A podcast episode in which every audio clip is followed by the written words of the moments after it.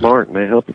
Um, hello. Uh, this is AT&T. I have a person-to-person call for room uh, 461. I can transfer you. Okay, thank uh, we you. can't accept any charges, but I can transfer you. Oh no, no, no, no. It's already been paid. What room is it? Forgive me. Uh, 431, I believe.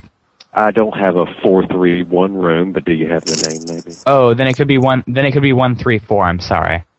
I'm afraid I don't have that sort of room either.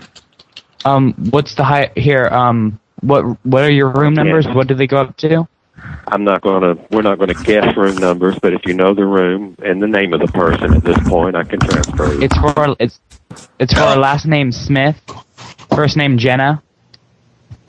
All right, one second. I don't have a Jenna Smith register. Oh, then it could be then it could be for a Mitchell, a George or Jenna Mitchell. Hello.